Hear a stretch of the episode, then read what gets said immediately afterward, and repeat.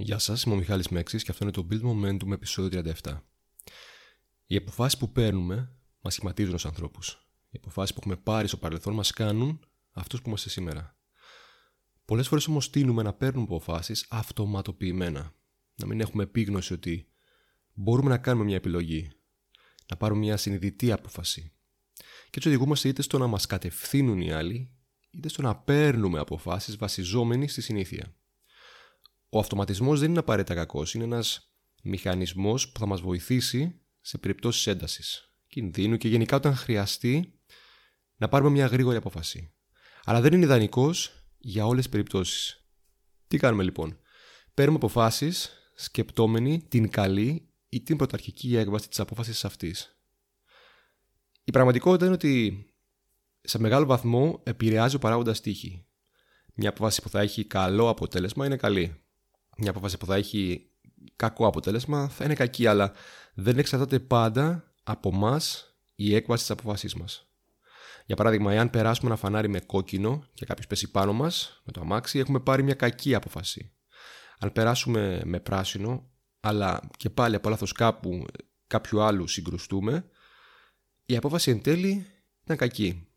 Αυτό που έχει σημασία είναι να σκέφτεσαι τις πιθανότητες. Ακούγεται αυτονόητο, αλλά Πολλές φορές, λόγω του ότι παίρνουμε αποφάσεις αυτοματοποιημένα, δίνουμε χώρο στην τύχη να επηρεάσει σε μεγάλο βαθμό το αποτέλεσμα. Γιατί αυτό, γιατί λαμβάνουμε υπόψη μόνο αυτά που μπορούμε να ελέγξουμε και καθόλου αυτά που δεν μπορούμε να ελέγξουμε. Πώς μπορεί να βελτιώσει λοιπόν τη λήψη των αποφάσεών σου; Σκέψου πόσες πιθανότητες έχεις να πετύχεις το αναμενόμενο, το σίγουρο αποτέλεσμα. Όχι να το έχεις ως δεδομένο, αλλά να υπολογίσεις ένα βαθμό τις πιθανότητες παρόλο που αυτό δεν θα σου δώσει μια ρεαλιστική απάντηση, θα σε βοηθήσει να βάλεις σε τάξη κάποια πράγματα.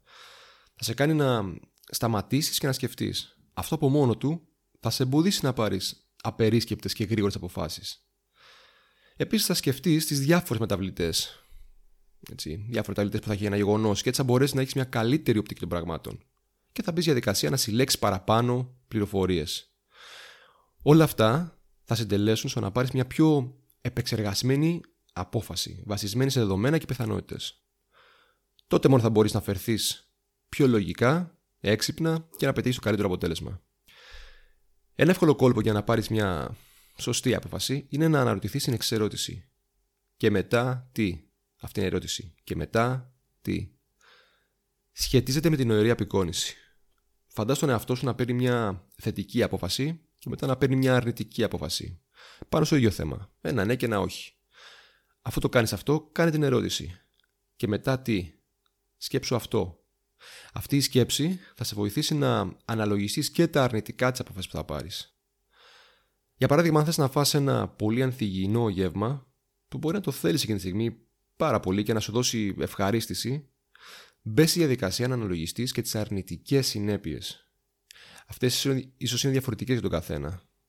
Θα μπορούσε για κάποιον να είναι το, το ανθυγιεινό γεύμα το σπάσιμο της δίαιτάς του. Για κάποιον άλλο θα μπορούσε να είναι η σκέψη ότι η προπόνηση, η γυμναστική που κάνει, πάει στράφη.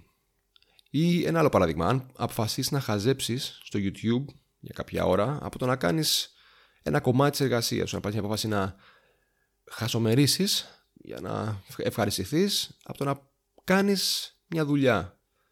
Αναλογήσου το μετά. Σκέψου και μετά τι πώς θα επηρεάσει αυτό αρνητικά την εργασία σου, τη δουλειά σου. Πώς θα νιώσεις μετά.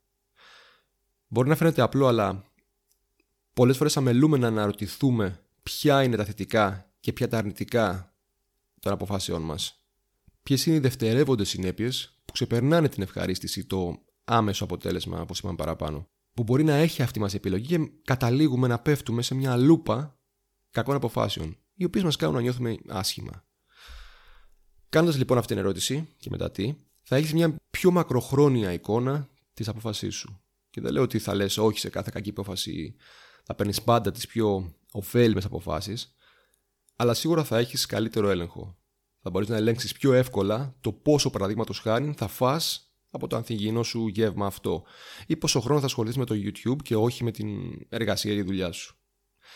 Επίσης, εξίσου σημαντικό είναι το ότι δεν θα είσαι τόσο σκληρός ή επικριτικός με τον εαυτό σου μετά. Αφού θα έχεις πάρει μια συνειδητή απόφαση, θα έχεις αναλογιστεί και τα ωφέλη, αλλά και τις συνέπειες της απόφασής σου. Οπότε, μην κοιτάς μόνο το άμεσο αποτέλεσμα, δες το αργότερα, το αποτέλεσμα σε βάθος χρόνου. Σκέψου, σε ποιες πτυχές τη ζωής σου κινείσαι αυτοματοποιημένα ή ακριβώς όπως έχουν ορίσει οι άλλοι; Ποιες πτυχές τη ζωής σου χρειάζονται τη βελτίωσή σου όσον αφορά τη λήψη αποφάσεων; Αυτό το σημερινό επεισόδιο. Ελπίζω να σας άρεσε. Μοιραστείτε το podcast αν θέλετε. Κάντε τα σχόλιά σας. Σας ευχαριστώ και πάλι και τα λέμε την επόμενη φορά.